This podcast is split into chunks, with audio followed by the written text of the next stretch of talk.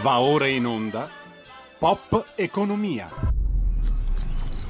Radio Libertà si rinnova l'appuntamento con Pop Economia Rumore, il programma ideato e condotto da Alessandra Mori. Per parlare con lei e i suoi numerosi ospiti il numero è lo 02 92 94 7222 oppure mandate un WhatsApp al 346 642 7756. Bentrovata Alessandra. Ben ritrovato Giulio Cesare, ma come si va lì a Milano? Come si dice? Come la va? Cosa mi racconti? Che aria tira? Guarda, ieri c'era un vento, per usare un francesismo, della Madonna che ha veramente quasi sradicato gli alberi. Sembravano quei tornado incredibili, quei twister che ci sono solo in America. Oggi si sta bene. Si sta bene, ma a Roma si sta meglio, devo dirti, perché c'è un sole splendido e poi oggi c'è stato un evento fantastico, e cioè i 100 anni, l'anniversario dell'aeronautica militare. Sai, sapete, ascoltatrici e ascoltatori, e le frecce tricolori hanno sorvolato la capitale, uno spettacolo unico ci tenevo a dirlo per fare gli auguri all'aeronautica militare. Eh, Alessandro, ho visto proprio un bel servizio in apertura sul TG5, hanno fatto delle, delle, veramente delle belle immagini, anche toccanti, c'era un reduce, un pilota che aveva cent'anni, gli hanno passato un'onorificenza. Benissimo, quando avremo i potenti mezzi faremo anche noi sulla nostra bella radio un fantastico servizio, assicurato.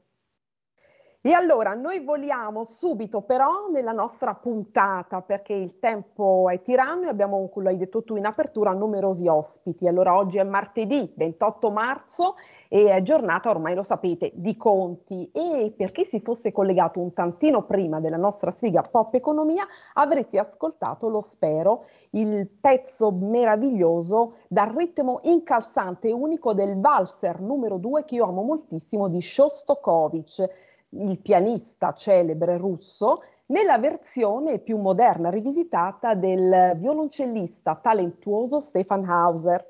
Un ritmo incalzante, travolgente, per questo l'ho scelto, che mh, mm, richiama davvero all'aria, al clima del momento, e cioè da quel, a quel panico, come ho titolato la puntata di oggi, panico da banche.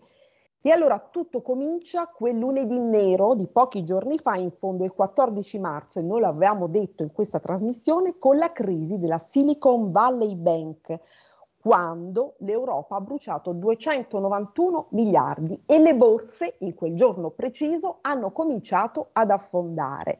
E si è così verificato un effetto domino un virus che ha contagiato, pensate, lo avrete sentito e letto in questi giorni, perfino la solida e stabile Deutsche Bank.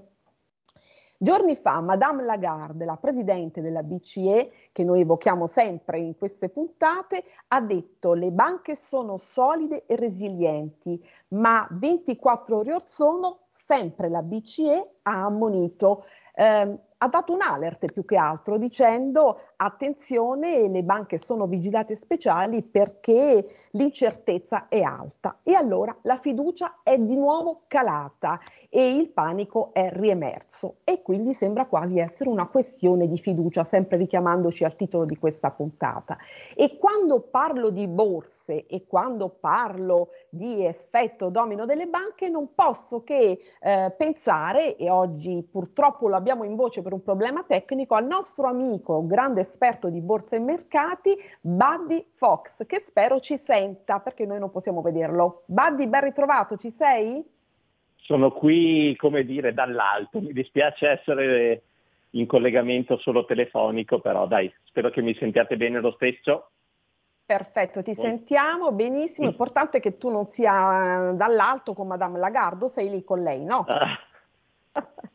Beh, posso e dire allora, di per invece pochi... l'economia reale, per il punto sulla situazione macroeconomica italiana, perché quello che poi ci interessa di più è la ripercussione in Italia e per le nostre tasche, come va il sistema bancario, se è solido o meno, ecco qui, lo vedo in postazione, forte e chiaro, benissimo lo vedo e spero di ascoltarlo altrettanto bene, il professor Marcello Gualtieri, il nostro economista. Come va, prof? Bene, buonasera Alessandra a te e tutti i nostri ascoltatori e un saluto a Buddy. Ecco, eh, Alessandra, prof, un, in omaggio a voi ho messo proprio in alto, in eh, evidenza, il numero eh, mostruoso del debito pubblico italiano e metto anche eh, questa immagine, l'urlo di Munch.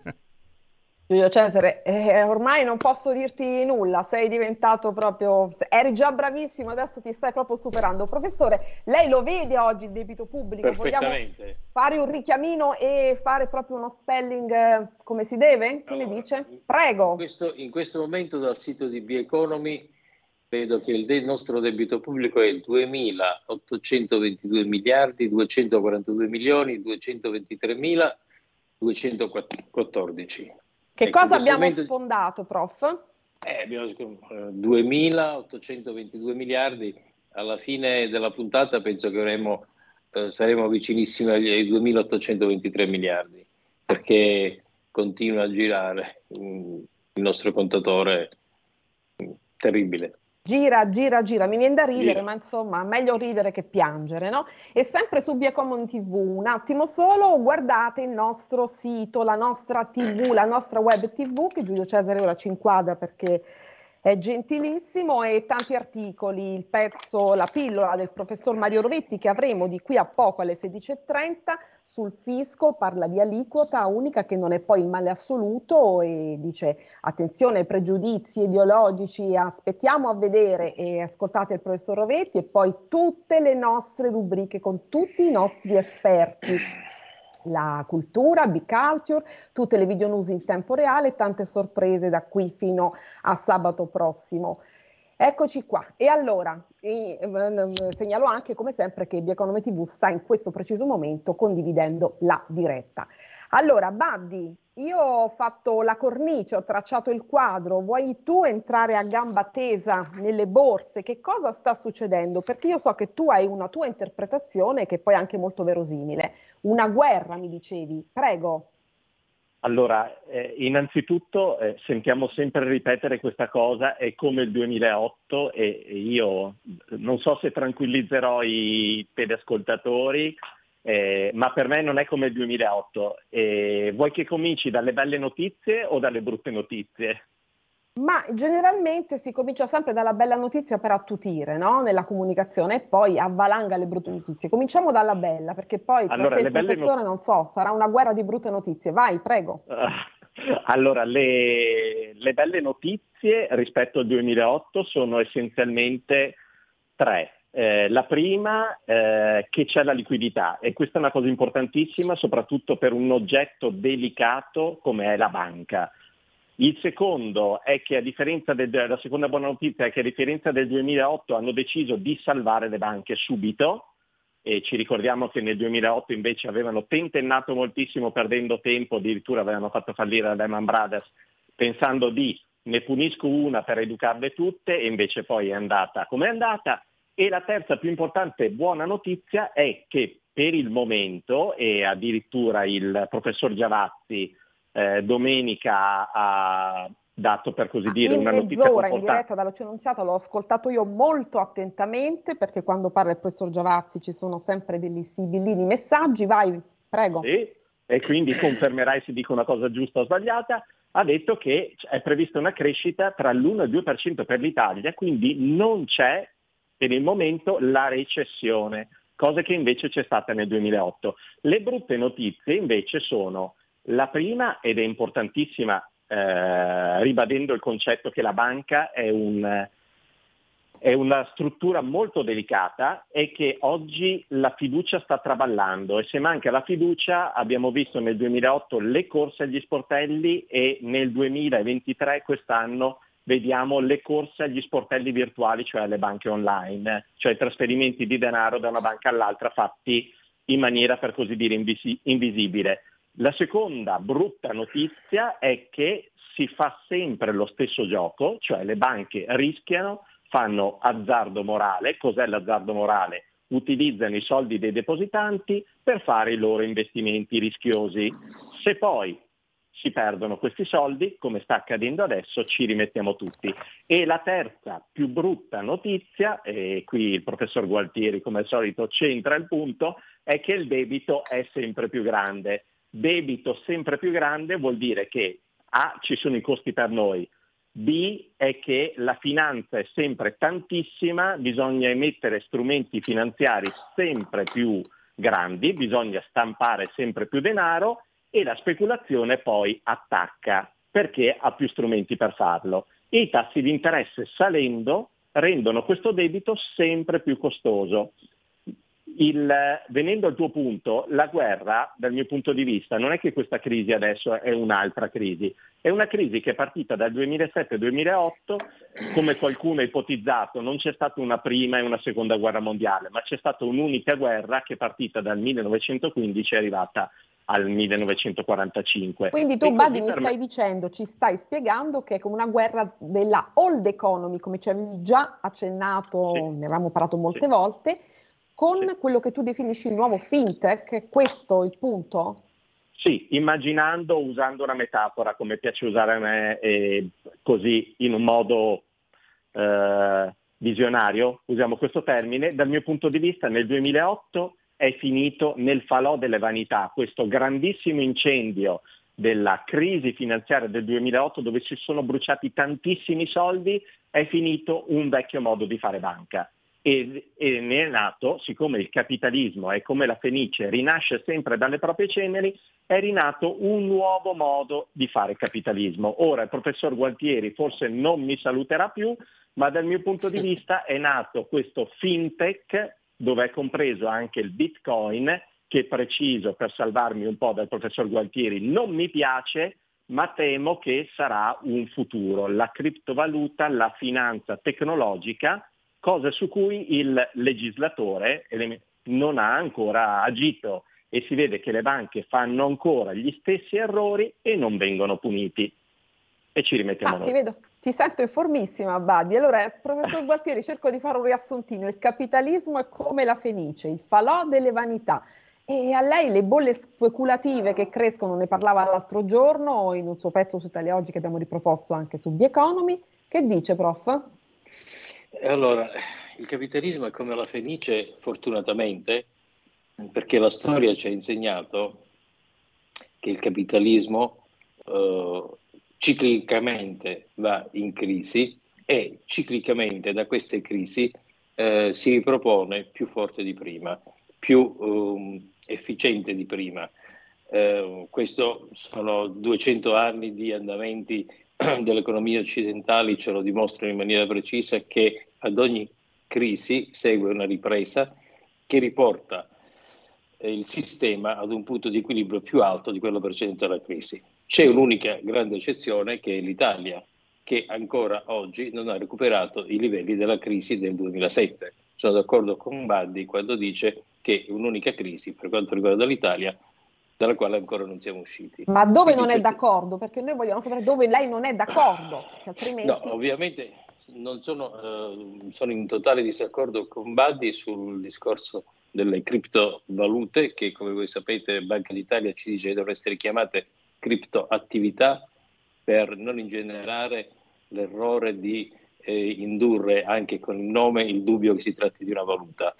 Eh, non è una valuta, non è neanche una immobilizzazione finanziaria, dice la Banca d'Italia, sono degli asset immateriali, trasferibili, ma privi di, di tutte le eh, caratteristiche che ne fanno un investimento finanziario. Eh, quindi, mh, in sintesi, per usare un termine chiaro a tutti, una, una gigantesca catena di Sant'Antonio, alla fine della quale saranno tantissimi quelli che saranno bruciati. Eh, volevo... Una, la interrompo un attimo, professore, perché io mi sono andata a rispolverare un articoletto datato 2009, quando l'allora ministro dell'economia non era certo Giorgetti, non erano gli ultimi ministri, ma era il ministro Giulio Tremonti, ripeto 2009, che parlava al World Economic Forum di Davos, dove diceva questa cosa che colpì tutti, allora anche si parlava un po' di bolle speculative, dice per uscire fuori da questa anarchia finanziaria cosa serve? Servono più regole, non più capitali. E soprattutto la frasetta famosa è le nostre banche sono solide sì perché le nostre banche non parlano inglese. No? Una metafora per dire che noi siamo più solidi degli altri. È così? Aveva ragione, le nostre banche sono solide? Chi ha sbagliato? E soprattutto se oggi sono solide, questo ci interessa sapere. Ecco, veniamo, veniamo, ai giorni nostri. In genere sono sempre in disaccordo con Tremonti, Ma, eh, è perciò che gliel'ho detto, professore. No, eh, per, altrimenti, però eh. purtroppo su questo punto sono, sono d'accordo. Che magari Eh, inviteremo servono- qui un giorno. Servono più regole. Qual è l'origine dell'attuale momento di crisi di fiducia? Mm, eh, l'origine sta nelle banche regionali americane, in primis Silicon Valley Bank. Eh, questa banca è considerata nella legislazione eh, statunitense una banca regionale, quindi non sistemica, non soggetta alla sorveglianza straordinaria a cui sono soggette le banche che hanno attivi superiori ai 250 miliardi di dollari. Questo ha fatto sì che questa banca, come tante altre banche regionali negli Stati Uniti, vivesse in una zona d'ombra, una zona con scarsa regolamentazione che sicuramente non c'è nella nostra area euro, questo siamo sicuri. Per capire il danno, questa è una, una, eh, disciplina voluta da, da Donald Trump. Ehm, per capire il danno che queste banche americane, queste banche regionali stanno facendo all'economia mondiale, vorrei ricordare alcuni dati tratti da uno studio di Goldman, Goldman Sachs che ci dimostrano che queste banche regionali non sono affatto banchette regionali, ma sono banche sistemiche estremamente importanti. Secondo Goldman Sachs, queste banche regionali, quindi non soggette alla regolamentazione stringente delle grandi banche, rappresentano eh, l'80% del totale dei prestiti immobiliari negli Stati Uniti, il 60% dei prestiti dell'immobiliare residenziale e il 50% del totale dei prestiti industriali e commerciali. All'anima delle banche regionali. Alla- E questo pacchetto gigantesco di banche e di assets è sottratta alla vigilanza rafforzata della fede- del- delle, delle autorità americane. Questo è un errore clamoroso. In Italia come funziona? Brevemente per i nostri ascoltatori. Ci Brevemente, sono due- sì, e poi ci sono due tipologie di banche, le banche sistemiche e le banche più piccole. Le banche sistemiche sono soggette alla vigilanza della BCE che ha al suo interno un reparto separato da quello strettamente monetario che è quello appunto della vigilanza, mentre le altre banche non sistemiche, per esempio le BCC per intenderci, le banche di credito cooperativo, sono ancora soggette alla vigilanza della Banca d'Italia. Ecco, eh, il punto fondamentale in cui sono d'accordo con Tremonti è che non servono più soldi, servono più regole. In Europa queste regole sulle banche sistemiche ce le abbiamo. Negli Stati Uniti questo pacchetto di banche regionali lasciato a se stessa ha portato un disastro totale. Baddi, che dici? Con chi sei d'accordo tu? Allora, eh, sono spesso d'accordo con il professor Gualtieri, però sono anche molte volte d'accordo con Tremonti, però con Su il Tremonti quando, quando sta fuori dalla politica. Quando diventa ministro, secondo me è un altro Tremonti. Però al di là di questo, eh, io quando sento dire che le banche europee sono sicure, faccio gesti scaramantici. Perché faccio gesti scaramantici? Perché eh, il problema generale nasce dalla grande generosità che hanno avuto i banchieri centrali e nel nostro caso anche il buon Mario Draghi, che per tanti anni hanno elargito denaro gratis facendo scomparire quella che è una delle regole principali dell'investimento, che è il rischio. Il rendimento è figlio del rischio. Se c'è tanto rischio ci deve essere tanto rendimento, ma noi abbiamo vissuto per anni in cui c'era tanto rendimento prima e zero rischio. Poi siamo arrivati ad un certo punto in cui ti dicevano devi rischiare di più perché se no non trovi il rendimento. Però il rischio era inesistente. Ora improvvisamente il rischio è tornato e si scopre che le banche, banche piccole, iniziano a cadere. Poi, siccome il mondo è globalizzato e soprattutto globalizzato nella finanza, eh, si, verrà- si verranno a scoprire, a scoprire tipo casi Deutsche Bank che vai a vedere i bilanci, vai a vedere come sono impostati i loro investimenti e si scopriranno le magagne. Perché dico che la colpa è delle banche centrali, non solo per il rischio? Perché facendo una, eh, un esempio che magari potrebbe eh, irritare la sensibilità di qualcuno, eh, la metafora della guerra. irritiamola. Eh, la metafora della guerra. Nel 2008, oltre alla crisi, abbiamo dovuto combattere la recessione. Quindi le banche centrali cosa fanno? Dicono distribuiamo armi a tutti, che, eh, che è il denaro, de- stampiamo denaro, facciamo i quantitative easing, diamo armi a tutti per sconfiggere la recessione. Bene, la recessione è stata sconfitta, poi si sono dimenticati di chiedere indietro le armi. Allora cosa succede? Che ogni volta che le banche centrali minacciavano di alzare i tassi, la speculazione che quando il denaro è più caro non è contenta, minacciava con le armi dicendo no, tu non, le, non alzi i tassi e faceva scoppiare una mini crisi. Così i tassi ad un certo punto sono stati alzati perché eh, improvvisamente, perché c'era questa inflazione che era ormai eh, evidente a tutti e quindi hanno dovuto alzare i tassi e viene fuori la metafora di Warren Buffett, cioè che quando l'acqua cala si vede chi sta nuotando senza costume. Cos'è l'acqua? Il grandissimo investitore, il grande vecchio della finanza, vero Buddy? E, e noi, eh, il grande vecchio della finanza sì che ne dice sempre una più saggia dell'altra, e noi adesso che l'acqua sta calando, quindi alla liquidità, vediamo che c'è questa banchetta qui, che poi non è tanto una banchetta, che è senza costume perché nel senso che è scoperta e non ha la liquidità, e poi andremo a scoprire chissà quali altre banche. La nota positiva è che in qualche modo si tentano di salvare, in qualche modo, nonostante i tassi alti, si tenta di fornire lo stesso la liquidità, ma qui è un cane che si morde la coda perché il debito continua a aumentare per la felicità del professore.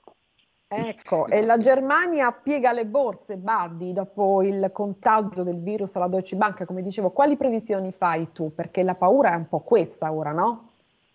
E, tornando sempre al discorso di prima, che un'unica guerra, eh, questa però è frutto solo del mio pensiero personale, la, la mia immaginazione, è che sarà una casualità, ma tutte le banche che prima della crisi del 2008 hanno tentato di conquistare il mercato finanziario americano sono cadute. Quali sono princip- queste banche principali? Sono Deutsche Bank, che ha fatto un casino dietro l'altro, e Credit Suisse, che adesso è stata costretta a eh, fare un matrimonio di interessi con UBS. Per come la vedo io, eh, siccome questa è una grandissima transizione non energetica ma finanziaria, memori degli errori fatti nel 2008, non si rifaranno gli stessi errori, quindi queste sono crisi circoscritte, ne potranno emergere delle altre, qualche altra banca, ma si salverà il sistema, quindi non ci sarà un crollo, ma saranno crolli per me occasioni d'acquisto. Professore, la vedo sconfortata, che succede? No, il, il, il, contatore del debito pubblico continua a scorrere. A quanto, a quanto siamo? Lo dobbiamo sempre dire a inizio allora, puntata e a fine puntata. Lo diciamo subito? Sì, lo subito. Stiamo finendo, Due, quindi. 2.822 miliardi, 245 milioni, 465 mila 689 euro. Ecco, mm, immagina, immaginavo che avremmo sfondato il tetto dei 2.822 miliardi, 200, 245 milioni, in effetti l'abbiamo scontato. No, vorrei, vorrei dire una cosa preoccupante. Questa mm, risalita dei tassi per il nostro paese è una, una notizia devastante. Eh, vorrei ricordare che al 31 dicembre 2021 il costo medio all'emissione dei nostri titoli di Stato era 0,1. Oggi è il 4% cioè è aumentato di 40 volte. Eh, una notizia che è in grado di far saltare qualunque eh, sistema di finanza pubblica, per cui c'è veramente da augurarsi che questa fase di rialzi di tassi mh, mm, duri pochissimo. Ovviamente sarebbe da, da augurarsi una riduzione del debito pubblico, ma questo lo vedo molto difficile in questo momento. C'è da essere preoccupati. Buddy, sei preoccupato? Chiudiamo così, le belle notizie le abbiamo dette, sfoghiamoci con le brutte e concludiamo con una bella. Beh, tutto quello che dice uh-huh. il professore è esatto, però conoscendo i miei amichetti, cioè come operano, come ragionano gli investitori e eh, ritornando a quanto si è detto prima, io dico che in qualche modo salveranno il sistema, quindi non ci sarà la recessione e a mali estremi, estremi rimedi, magari taglieranno i tassi. Quindi. Bene. Allora, dobbiamo riprendere un po' di queste puntate perché Badi, notavo che tutto quello che ci siamo detti con te e col professore si è poi un po' avverato, insomma, non avevamo parlato prima, no? Ricordi quante volte ne abbiamo parlato? Infatti ci sei un po' mancato in questo periodo. Vi ringrazio. C'è qualcuno Bene. che inizia a criticare Draghi, c'è qualcuno... Come? Scusa, ripeti? C'è qualcuno, ho sentito dall'annunziata domenica il suo programma Mezz'ora in più che qualcuno sì. inizia a criticare Mario Draghi. Eh, eh, professore, che dice? Lei l'ha sentita? Io anche ho sentito molto attentamente l'intervista Beh, di Giavazzi. Io sono un draghiano convinto, quindi... Eh, lo sappiamo, non, perciò la stuzzico, è perciò la stuzzico. Posso solo segnalare che i sette trimestri di governo Draghi sono stati sette trimestri di PIL consecutivamente positivo, più alto della media UE, non succedeva da vent'anni.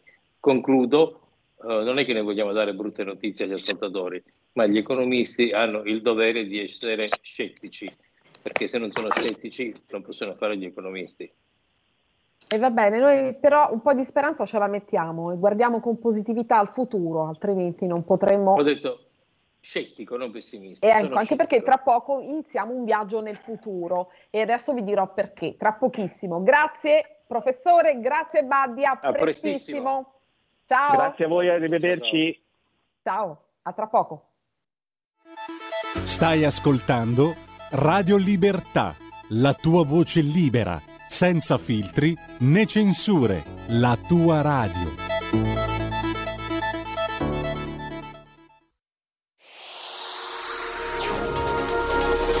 Exclusive Dance Chart. Exclusive Dance Chart.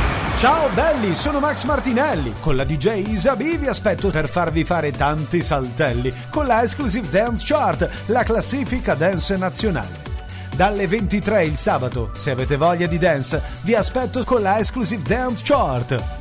Tanti saltelli con la B e il Martinelli. Exclusive Dance Chart. C'è un equilibrio tra tutte le cose. Luce e ombra. Bene e male. Non ci saranno più regole il popolo si sta sollevando. Se quell'equilibrio viene turbato, l'universo lo corregge.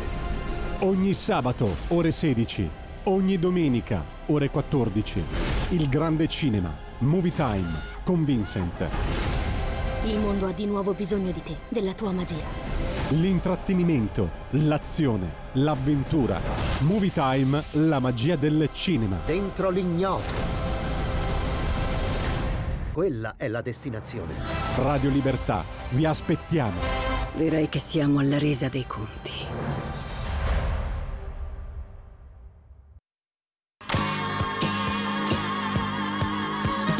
Davide Volpin, un'ora in diretta nel passato per non dimenticare i grandi artisti e la loro grande musica. Ogni sabato dalle 17 alle 18, spazio pomeriggio su Radio Libertà.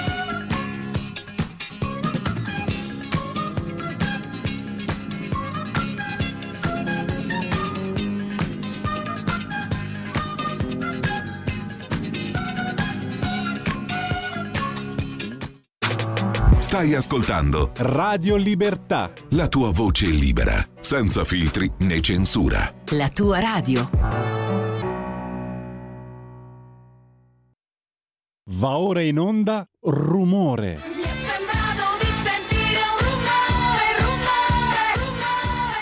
Eccoci alla seconda parte di Pop Economia, ridiamo subito la linea ad Alessandra Mori. Alessandra, siamo stati raggiunti dai nuovi ospiti.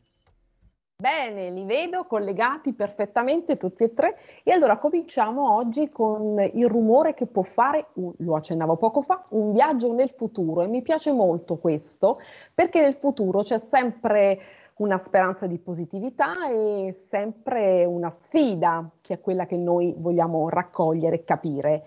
Eh, il viaggio nel futuro è quello che si candida ad intraprendere l'UGL, lo, l'UGL, il grande sindacato, insieme al suo presidente, eh, al suo, sbaglio sempre, ma accidenti, non presidente, perché con tutti questi presidenti, che, ma il suo segretario generale, chiedo perdono, Paolo Capone, che ritrovo oggi qui.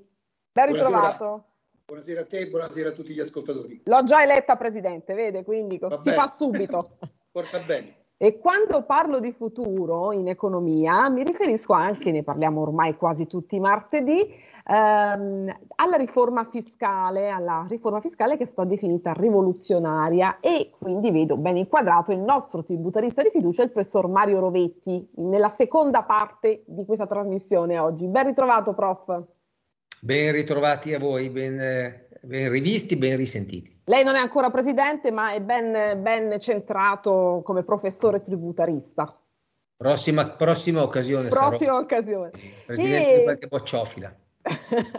e la prossima che vedo inquadrata, la mia cara amica Nicoletta Orlandi Posti, giornalista e storica dell'arte. C'è un perché oggi, perché partecipa anche lei dall'inizio. Ciao Nicoletta, come stai? Ben trovata, ben tornata. Bene, bene. Grazie, grazie dell'invito. Buonasera professor Rovetti, buonasera eh, Paolo Capone e sono contenta di essere tornata tra voi. Bene, anche noi.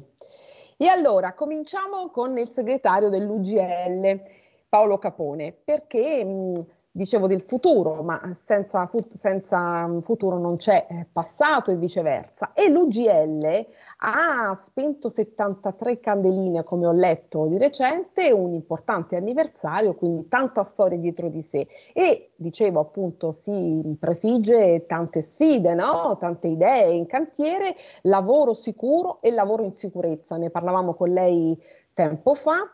È sempre questa la centralità. Quali sono le nuove sfide? In breve e poi passiamo a tanti argomenti. Le nuove sfide sono quelle del lavoro sicuro e del lavoro in sicurezza rimangono, tengono, tengono bene il primato. Dietro c'è ovviamente un paese che ancora ha difficoltà a crescere, quindi c'è il tema del, del trovare il lavoro, del, dell'avere le garanzie che questo lavoro porti a una crescita personale e una crescita complessivamente del paese, poi ci sono le riforme, poi c'è, eh, ci sono la, il fisco, c'è tanti di quegli argomenti, ci sono le pensioni eh, sulle, sui quali si deve intervenire per ridare stabilità a questo, al nostro paese, ai nostri lavoratori e ai nostri pensionati. Ecco, le pensioni lei le ha evocate e stavo leggendo, come tutti, eh, della Francia, stavamo vedendo le ultime notizie. Anche i musei chiudono, addirittura la Torre Eiffel, il Louvre, addirittura la Gioconda, perché eh, per questa, tutti contro questa riforma delle pensioni fatta d'imperio da Macron. Che cosa sta succedendo? Ci aiuti a leggere un pochino questa pagina molto drammatica. Bah, diciamo che eh, in Francia hanno una capacità diciamo, di una reattività maggiore di quella italiana. Non, non dimentichiamo tutto il movimento dei gilet gialli che c'è stato eh, poco, po- pochi anni fa, l'anno scorso qua, e due anni fa. Eh, c'è, c'è una capacità di, di reagire molto, molto, anche troppo violentemente, se vogliamo. La realtà però è che in Francia il sistema di relazioni tra governo, parti sociali e quindi tra i lavoratori o i pensionanti che sono quelli oggetto di, della riforma eh, è molto bassa, per cui Macron, come hai definito bene, ha fatto un, un'iniziativa di imperio senza dialogo sociale e queste cose poi sono i risultati. Lui ha perso evidentemente il controllo, il, il, dire, il patto di lealtà con il suo popolo. Eh, questo è un, tema, è un tema politico importante, insomma, che credo vada, vada affronta, affrontato e approfondito. Diverso lo scenario ovviamente in Italia. Noi abbiamo una pensione che arriva a 67 anni con, con, la, con la, riforma della Fornero, che ha fatto la Fornero, ma tutto questo è stato costruito in un percorso, diciamo così, ammortizzato, uso questo termine improprio, ma che rende l'idea, dal, dalla comprensione dei problemi fino in fondo.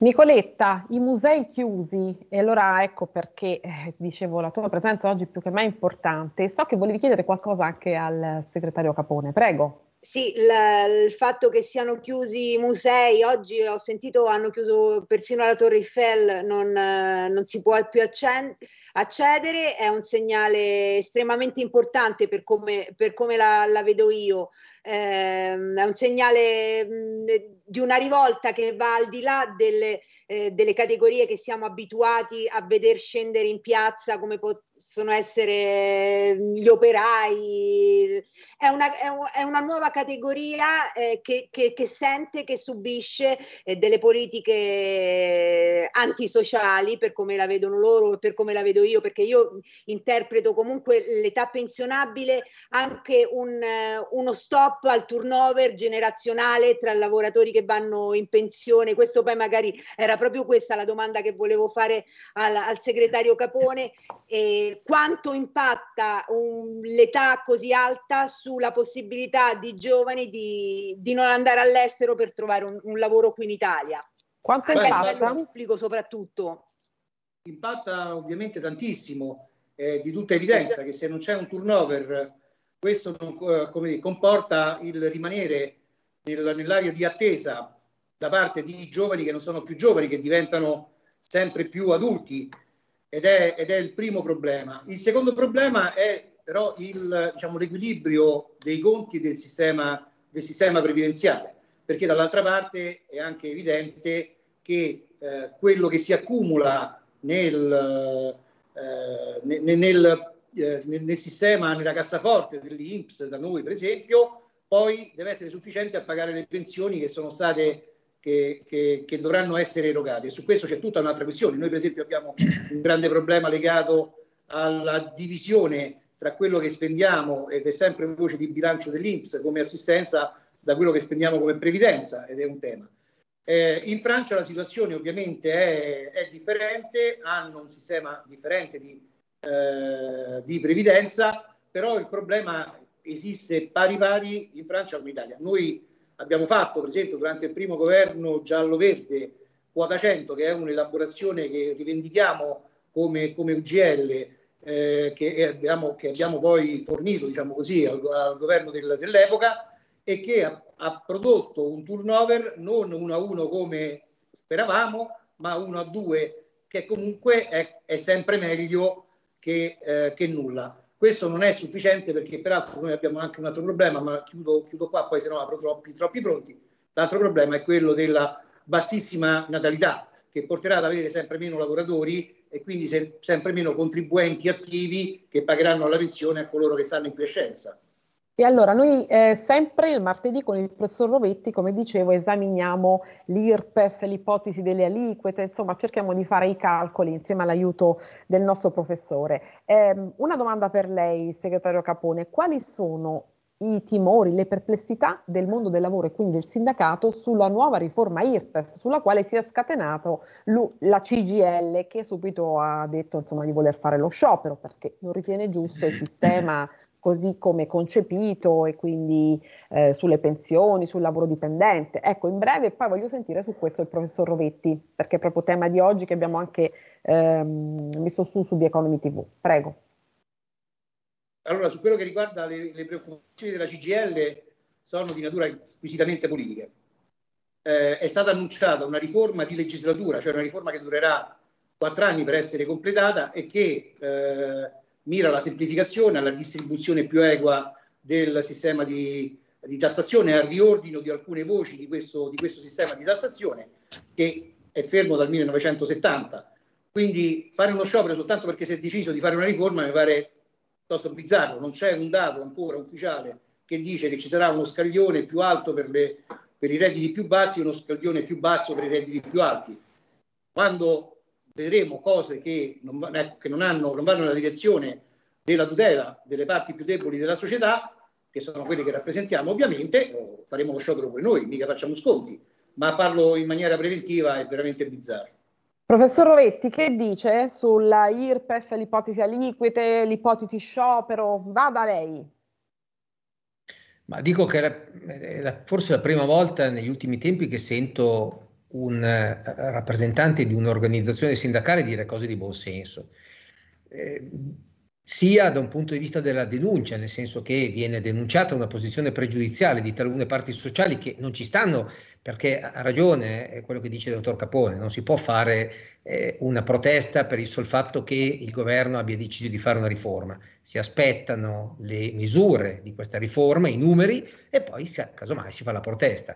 E poi ha detto una cosa eh, giustissima il dottor Capone, ed è la cosa più giusta in assoluto, è l'unica che eh, va ricordata ai detrattori, a coloro che si stracciano le vesti, come dico io, a prescindere con due P, ovvero aspettiamo i numeri. È ovvio che una riforma che dovesse dire chi guadagna 25 miliardi di euro eh, eh, risparmierà molto di più di quello che risparmierà chi guadagna 25 mila euro è una riforma sbagliata, ma sarò io il primo a denunciarlo a prescindere da, da, da, da impostazioni ideologiche. Perché lei oggi dice politiche. su The Economy TV l'aliquota unica non è poi il male assoluto, aspettiamo i dati e poi valutiamo, no?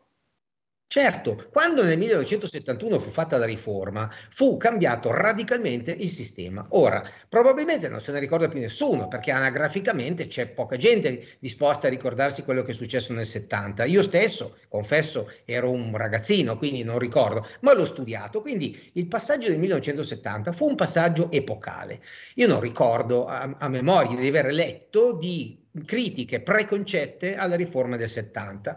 Le critiche preconcette alla riforma di oggi sono, ha ragione il dottor Capone ancora una volta, politiche, non sono tecniche, perché oggi il più bravo tecnico non può muovere critiche tecniche alla bozza di riforma, perché la legge delega, quella cioè con la quale il Parlamento delega il governo a emanare la riforma vera e propria, contiene principi non contiene meccanismi. Allora si può essere d'accordo o non si può essere d'accordo sui principi e questo appartiene al diritto di ognuno di noi di, di criticare l'impostazione, ma sui tecnicismi e soprattutto sui numeri occorrerà aspettare.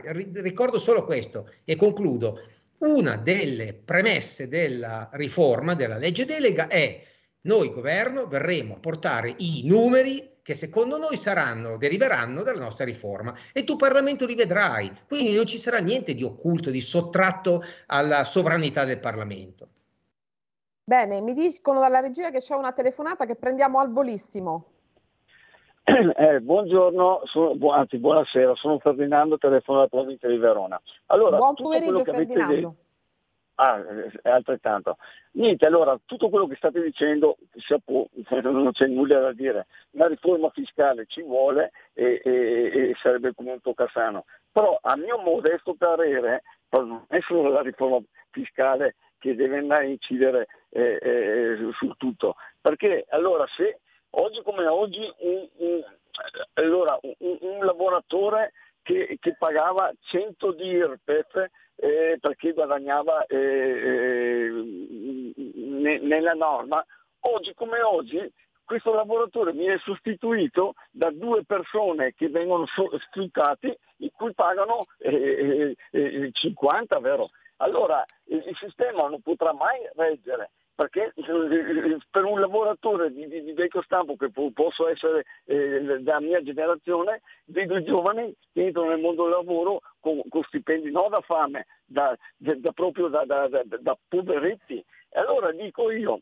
come può reggere il sistema dal momento che dopo usiamo un lavoratore, lo, lo sostituiamo con due lavoratori che pagano l'IRPEF neanche la metà? Ecco, eh, il sistema non può reggere. Allora questo sistema dovrebbe essere accompagnato a un innalzamento degli stipendi, perché io capisco che il, il, il, il datore di lavoro eh, debba sempre piangere, piangere, piangere, però non mi sembra mica che, che, che, che non sia agevolato perché è, è agevolato in tanti campi. Allora eh, sarebbe opportuno cominciare anche a dividere un po' le, le, le, tutto quello che il datore di lavoro eh, guadagna, perché mi sembra impossibile che non, non, non, ci siano stipendi da, da, da, da poveri. Ecco, eh, io vorrei sapere il vostro commento e vi ringrazio. Grazie, Ciao. grazie, è una domanda importante perché il problema sono proprio gli stipendi, i salari, è proprio il nodo debole. Professor Rovetti e segretario Capone, che dite? Interveniamo in quest'ordine? Sì, certo, sì. Dunque, io ovviamente non sono un macroeconomista, soprattutto non ho il possesso dei dati eh, di cui invece è in possesso il MEF, ma se io fossi ministro dell'economia per i prossimi tre anni, sicuramente farei le previsioni di riforma tarate sulla base di quelle che sono le aspettative di PIL le aspettative di reddito prodotto che mi forniscono i tecnici. Io lo confesso con la massima sincerità possibile, al di là del principio secondo il quale va salvaguardato il lavoro e va retribuito con una giusta retribuzione il lavoro, e sono due principi su cui non si può assolutamente transigere, io credo che nessuno di noi, almeno il sottoscritto, non ha certamente elementi per poter giudicare eh, in ordine a questo, a questo eh, come dire, elemento di criticità, ma senza dubbio è un elemento del quale terranno conto i tecnici del MEF. Eh, segretario Capone, questo è un problema davvero annoso e un po' il dilemma Beh, diciamo italiano. Che, che, questo è un problema che noi abbiamo dagli ultimi 30 anni. Ci sono state ricerche eh, che sono state fatte negli ultimi, negli ultimi periodi eh, dall'Istat, noi ne abbiamo fatta una con il Censis, che testimoniano tutti quanti, quella che ha fatto l'Istat da 30 anni a questa parte, la nostra capacità di uh, uh, adeguamento del reddito al potere di acquisto è meno 3% rispetto all'Ocse, quindi tutti i paesi eh, diciamo così sviluppati. E eh, negli ultimi 10, con, la, con la, quella che abbiamo fatto noi col Censis, testimonia che noi siamo a un tasso di crescita eh, timidissimo che va dello 0,3% e peggio di noi ha fatto soltanto Grecia e, e Portogallo. Quindi c'è, c'è, un tema sicuramente di recupero di, di, risorse per i lavoratori, cioè devono andare più, più, soldi in tasca al lavoratore. Questo ovviamente si fa da una parte aumentando il costo, aumentando gli stipendi, che è un tema, e dall'altra però pure riorganizzando anche la fiscalità, perché il taglio del cuneo fiscale, che vuol dire tagliare la tassazione dalla parte del lavoratore e o dalla parte dell'impresa, quello è il cuneo fiscale così come, come viene definito, bene, potrebbe dare una eh, significativa eh, maggior disponibilità di liquidi nelle tasche del lavoratore, come dicevamo. Questo è un tema. Poi c'è la riforma, ovviamente, cioè la riforma, scusate, c'è poi la, eh, dire, il miglioramento delle capacità negoziali su quelli che sono i, i, contratti, soprattutto i contratti nazionali. Però quello è un tema che viene gestito dalle parti e lì si potrebbe aprire un altro capitolo perché a volte poi CGL e Cesare Will che protestano contro il governo nei confronti di Confindustria sono timidissime. Diciamo pure questa, diciamo pure questa cosa, così ci siamo fatti un po' di simpatici nemici da parte della concorrenza. Dice un nostro attentissimo ascoltatore, anche molto preparato, vedo, ma se il PIL dell'Italia è pari a quello del 2002, come possono aumentare gli stipendi? Eh, eh, bella domanda, una domanda da economista. Che dite voi? Premesso che è una domanda da economista, forse posso integrare a beneficio del, dell'ascoltatore di prima la risposta con dei dati. Il gettito dell'IRPEF, che è notorio, grava sui redditi delle persone fisiche, quindi principalmente sui lavoratori autonomi o dipendenti e sugli imprenditori, nel corso degli ultimi tre anni è comunque cresciuto. Quindi è vero che c'è un processo di sostituzione della forza lavoro a tassi di retribuzione probabilmente più bassi, sommando, come dice, non c'è una vera e propria sostituzione, un lavoratore a 100 con due da 50, non è così, sarebbe eh, la fine del sistema. Però l'IRPEF è sempre cresciuta, se l'IRPEF cresce significa che i redditi crescono complessivamente per masse, quindi probabilmente, ripeto ancora una volta, occorre fare valutazioni come quelle che istintivamente, ovviamente, il, l'ascoltatore ha fatto alla luce dei dati macroeconomici. Questo è un bel esercizio per il professor Gualtieri.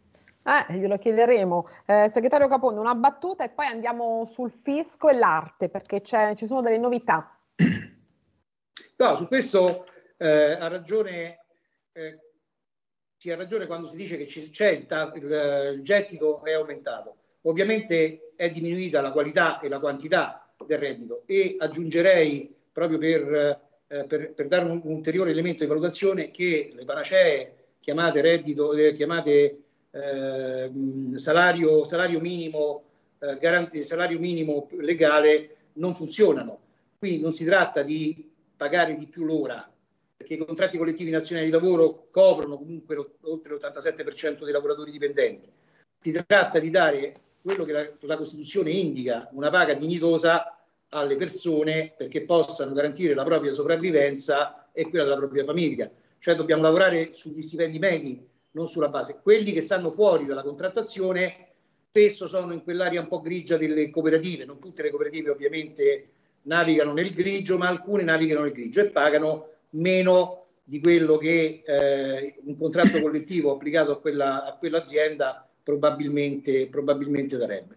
Allora, siamo in chiusura, abbiamo delle belle immagini eh, anche dell'arte mh, relative all'UGL, l'Unione Generale del Lavoro, ma eh, professor, Gualti, eh, professor, Rovetti, quali sono le novità circa il fisco, mh, su, circa la, mh, l'arte per quanto riguarda il fisco? Le novità sono ottime in verità, nel senso che eh, la riforma fiscale, almeno la bozza della riforma fiscale, in ciò confortata da una recentissima ordinanza della Corte di Cassazione, eh, hanno eh, raggiunto il proposito di mettere ordine nella tassazione delle plusvalenze relative appunto alle compravendite di opere d'arte, perché la Cassazione ha fatto un primo ordine nella, nella, materia dicendo che bisogna distinguere coloro che comprano per la passione dell'arte, coloro che vogliono avere l'opera, che possono dire io ho il quadro di, io ho il dipinto di, io ho questa raffigurazione sacra, per il piacere di averla, di possederla, di aumentare la loro cultura, di farla vedere, perché ho partecipato alle mostre, ho cercato quell'opera, quello è il vero e proprio collezionista. Costui, secondo la Cassazione, secondo i propositi della riforma fiscale, il giorno in cui per una ragione qualunque dovesse vendere quell'opera, se anche guadagnasse del denaro, non dovrà pagare le imposte. Tutti gli altri, cioè coloro invece che comprano l'opera d'arte, prima ancora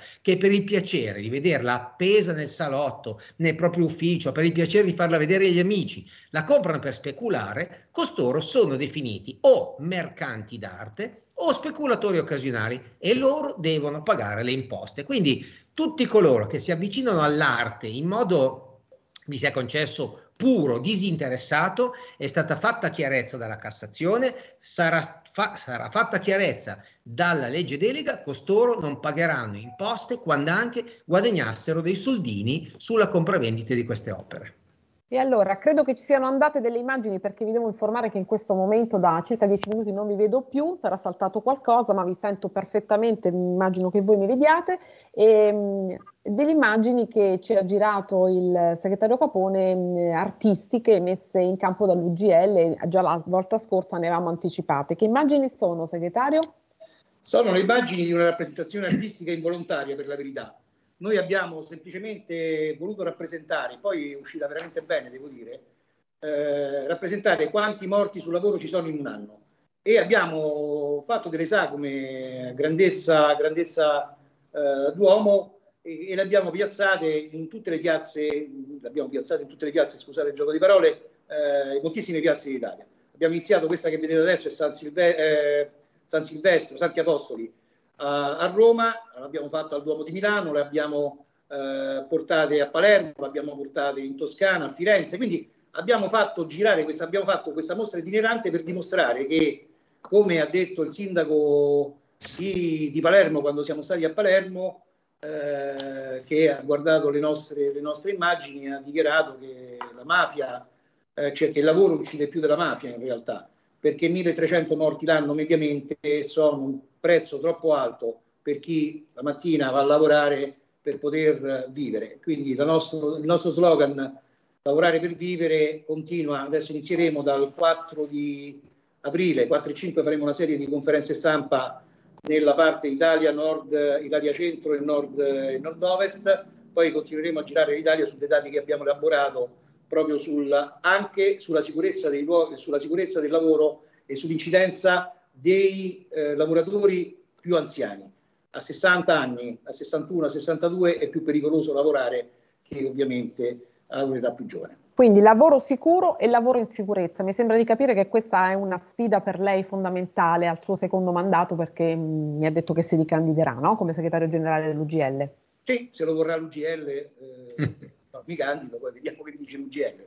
Bene non a presidente ma a segretario generale dell'UGL. Segretario, segretario. Allora le facciamo tanti auguri. Nicoletta, che cosa in un minuto, che cosa è accaduto a Bobboli? Perché è una cosa bellissima che sì. va perfettamente nel nostro tema. Prego. Sì, raccon- ve lo racconto subito, però volevo eh, fare, dire una cosa al professor Rovetti. Velocissima perché stiamo chiudendo. Alla, la, la nuova tassazione sulle plusvalenze delle compravendite delle opere d'arte mi faceva piacere sottolineare volevo chiedere da lei il conforto che, che l'arte forse per la prima volta in maniera così eh, determinante è entrata nella delega per la riforma fiscale. E, e questo dà la misura di, di quanta attenzione eh, ci dobbiamo mettere, c'è eh, a sostegno della creatività italiana.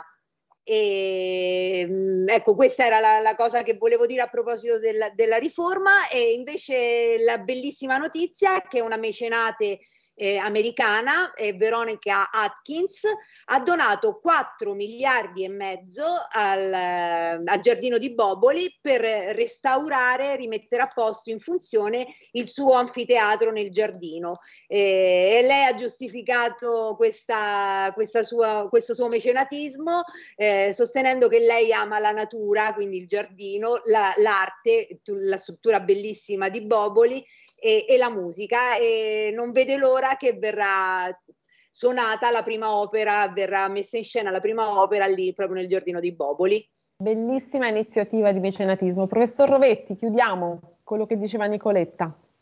Quello che diceva Nicoletta è assolutamente vero, è un'attenzione che raramente si è visto, anzi aggiungo, ma questo e sarebbe un tecnicismo che, destinato ad annoiare, ma in verità, in, proprio in 30 secondi, l'opera d'arte, il guadagno sull'opera d'arte non è tipicamente normato nella nostra eh, legge tributaria.